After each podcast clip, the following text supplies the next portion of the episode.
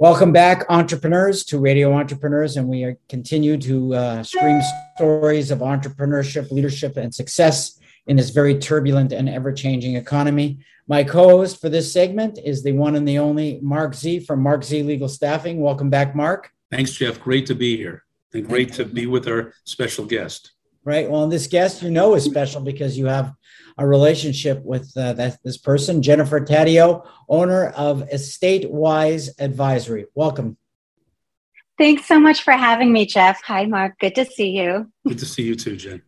Jen, I guess this is a new business. Tell us about it.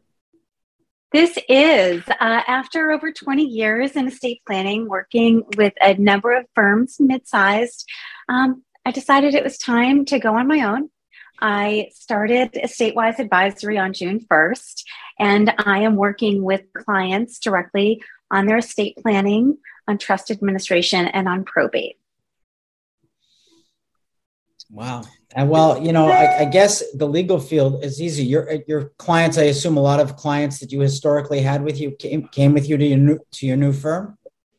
Yes, yes. You know, I am incredibly lucky. I have clients with whom I've been working for most of those 20 years. And um, I'm really proud to say so many of them have come with me. And it's great. I, I, have been meeting all week with actually new clients. Estate planning is one of those things that people people need it all the time. And uh, more and more people are realizing the importance of having a plan that is really designed to address their concerns, their family's concerns, and you know something that's close to your heart. Entrepreneurs, they're realizing they've put so much time and effort into building something that they need to make sure their estate plan reflects that. You know, well, Jen, I, I, and Jeff. Well, Jeff knows this, Jen. I lost a really, really, really close friend um, a couple weeks ago, and she, um, unfortunately, I mean, she had um, she had cancer, and the sad part about it is, I mean, she did plan, but there were certain things that she didn't plan for, and she had um, you know a family, you know, still a ch- you know young child, and and um, you know just mm-hmm. things to button up. And Jeff and I have constantly talked about the dynamics with this COVID period where um, people are taking a step back. You know, people died early pre-vaccine. Then you have other people that have had other issues that have stemmed from um, COVID or other issues that have come up as a consequence with their family. And estate mm-hmm. planning is so important. And one of the things in getting to know you um, over the years is you really, you, are not cookie cutter. You really um, focus on each person, whether they're beginning their career, whether after they have mm-hmm. families, or if they're another stage, or they have elderly parents, or or things aren't buttoned up. And you want to talk a little bit about it because this is really a crucial time. And, and this is not just an example that I'm giving that's that's really disheartening, but it's just the after effects. And I've heard stories about that in, with other cases that Jeff and I have talked about.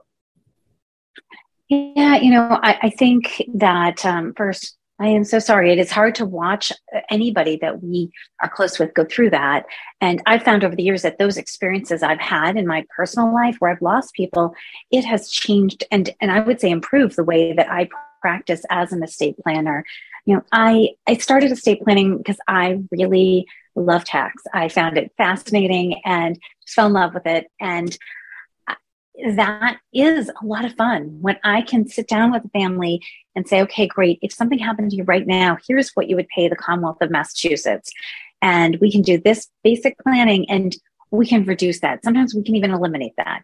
I love that. And if I can help them stay out of probate, all the better but it is also things that might feel a little bit less sexy that are more practical. And during COVID, something we've started in asking our clients to do is after we do their healthcare uh, documents, we send them to them. And I ask them, go ahead and put a link on it on your phone so that if you go into the hospital, you know, most people, they're going to have their phone with them. They can just click that link, hand it to the doctor, hand it to the admitting nurse, and they will have the contact information and the names of their healthcare agents. They'll be able to turn to somebody else that that patient's unable to communicate, as, as so often happened during COVID. So that, those sorts of practical things, I um, you know, Marc, you know, I, I feel so strongly about families having discussions about healthcare. it is amazing to me people who can, you know, be at the top of their field or build an empire and be unable to say to their families, you know, I want to talk about what it would look like if I got sick, if I were in an accident. Um, here is the type of care I'd like. Here's the type of care I don't think I would like. And even though there is that reluctance, I really try to impress upon my families that I work with, you know, having that conversation and making it an ongoing part of your family's dynamic, it can change things so deeply. It can create a culture where that's what we do. We share in this family, we talk about our wishes, um, which comes in handy when you have adult children because you've already set that expectation. You're sharing with them, they know that they should be sharing with you. They know that their partner should be doing the same thing for them. So right. I really try to coach my clients through that, give them resources, encourage them to have those conversations. No, that's that's really important. And one of the things that are, is unusual about you because you're with a lot of your clients every step of the way. In other words, you not only will draft the plans, but also along the way, if there's some conflicts that come up, you'll deal with that, and then you take it all the way up if they're probate or trust issues. And yeah. you, you, know, most firms are cookie cutter in that where they where they have piece people that do pieces of that. So when when when people are looking to engage an attorney, you sort of can have a full mm-hmm. view of the situation. Absolutely. And I'll take the other side of the whole thing. Uh, you've been a partner in large in good sized law firms, and they always had a lot of infrastructure and a support team. And now you're the entrepreneur for the first time in your career payroll taxes new business changing business how has that changed your life and what's it felt like as you go through this uh, you know, as I think most of your uh, your listeners will know, it is uh, exhilarating and terrifying at moments, uh, but it is so exciting to take take the, the knowledge that I have and the experience that I have and to be able to design something just the way that I want it. And to be able to leverage, you know, technology now is such that we can really use it so that the, there are pieces of the process that can be automated and it frees us up to really spend the time and the energy together personalizing and customizing the plan itself, customizing what is it that this person needs. So, you know, I, I am doing a lot more scheduling with Calendly and you know when somebody books an appointment with me you know they don't have to go back and forth with me to determine when they can book it and um, as soon as they do they get an email linking them to the portal i use to collect their information and the great thing is it's not a static uh, estate planning questionnaire like i've always used it is a, a tool called decision vault that is a, a portal that we can both come back to over the course of our hopefully long engagement together. I can upload their documents securely. They can come back and share how things have changed. Uh, and so that is really such an advantage to my clients, and it's so easy to be able to implement it. That's great. That's great, Jen. What would you say is is been your biggest challenge since um, um, looking at, in other words, becoming an entrepreneur in terms of that that step? You know. Oh, you know, it's it, it's definitely wearing all of the hats, um, and I'm trying to really be conscious of what I am great at and focus my time and energy there, and figure out how best to outsource the things that aren't my strength, and that other people really have that knowledge and expertise. That's smart. Right. Time is so important. So um, it's smart that you're looking at particularly attorneys' time, right, Jeff?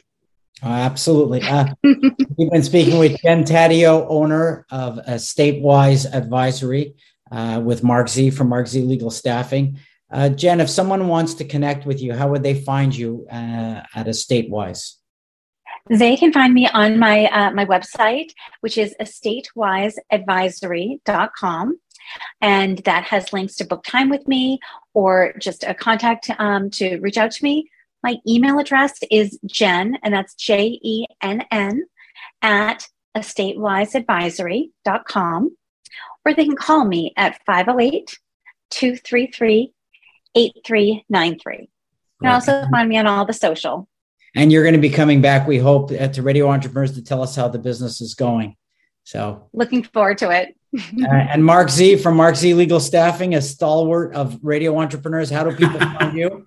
Well, first of all, on our Radio Entrepreneurs um, site, Jeff, and all our social platforms, or Google Marc Z, M A R C, and the letter Z, Marc Z Legal, M A R C Z, legal.com, and 617 338 1300. Great. And uh, I want to thank all our entrepreneurs for tuning in, and we will continue to have more stories to follow.